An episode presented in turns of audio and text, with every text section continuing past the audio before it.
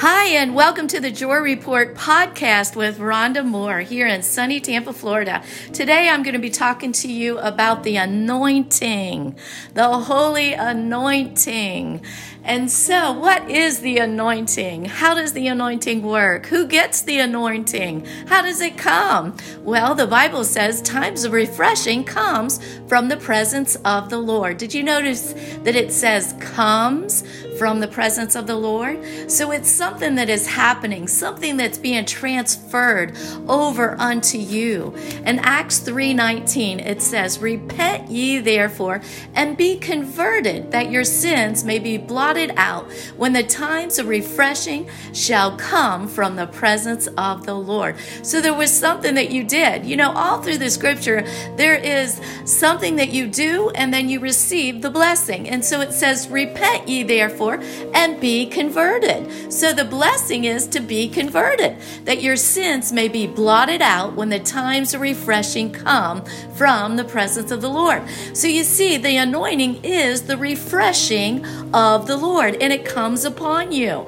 You know, a lot of people experience the anointing in different ways. Some will talk about it's like hot oil and it just starts on the top of their head and it just starts working its way all the way down into their feet.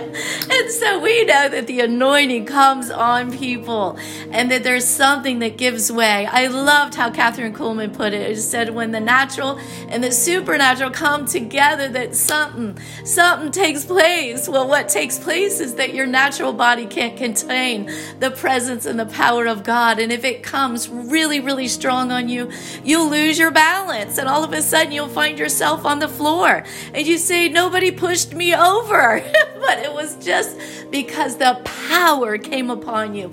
And the power, it was like the very essence of the Lord comes upon you. The very power, oh, the very power that was upon Jesus. Do you remember when he was in the crowd and he said, Who touched me? And he turned around and he was looking for who touched him in the crowd because he felt virtue go out of him. Well, that was the anointing. He felt somebody make a demand on the anointing, and the anointing be- flowed right out of him and it was transferred into that individual that touched him. So just know in Psalms 92:10 in the amplified, but my horn, my emblem of strength and power, you have exalted like that of a wild ox.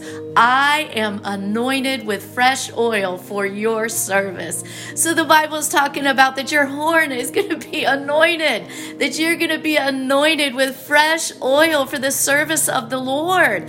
It's it's an emblem of strength and power. It's like God's signature. It's God coming on the vessel. It's God coming in the vessel. He wants to do the work in the vessel, but he the greater the work in you, the greater the work through you. But the Holy Spirit wants to manifest Himself. It says that the Lord is looking, He's searching with His eyes through to and fro the earth and looking. he's looking for you. He's looking for me. He's looking for those that are seeking Him because you will find Him. He will find you out. He will find you. And it's the times of refreshing that come in the presence of the Lord. So, why do we need to be fresh? Because we leak out, because we give out. You have to be refreshed. You have to stir yourself up. Just like when you go and get your oil changed in your car, it's not a one time deal, right? You got to go a lot of times during the year. You know, you have a little sticker they put and they say the expiration.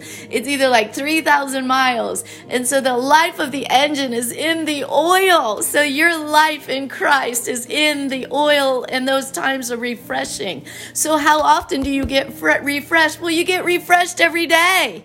How do you get refreshed? Well, you read God's word. You fellowship with the Lord. You fellowship with him and you you you get in that secret place of the most high and you begin to minister to him and he begins to minister to you and he starts filling up your tank. He starts filling you up and that presence and that power starts to go in your entire being. And all of a sudden, when you go to lay hands on someone, that power of God is released out of your hands and it goes into that individual because the the New Testament church, we're to lay hands on the sick and they shall recover. We are to cast out devils in Jesus' name.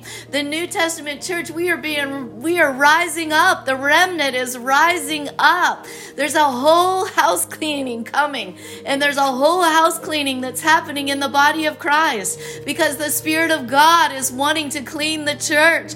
He's wanting to purge the church. He's wanting to pure hands and clean hearts. He wants clean hearts. People that are Acts 3:19 Repent ye therefore and be converted that your sins may be blotted out when the times of refreshing come. They shall come. They shall come from the presence of the Lord. Hallelujah. And just know your horn will be filled. You will be filled to overflowing. The bible says good measure pressed down shaken together and running over. You know when you give out you're going to be filled up. They that water shall be watered. So just know that the spirit Spirit of God is looking for you today to fill you up. In John 2 27, it says, As for you, the anointing, the special gift, the preparation which you receive from Him remains permanently in you, and you have no need for anyone to teach you.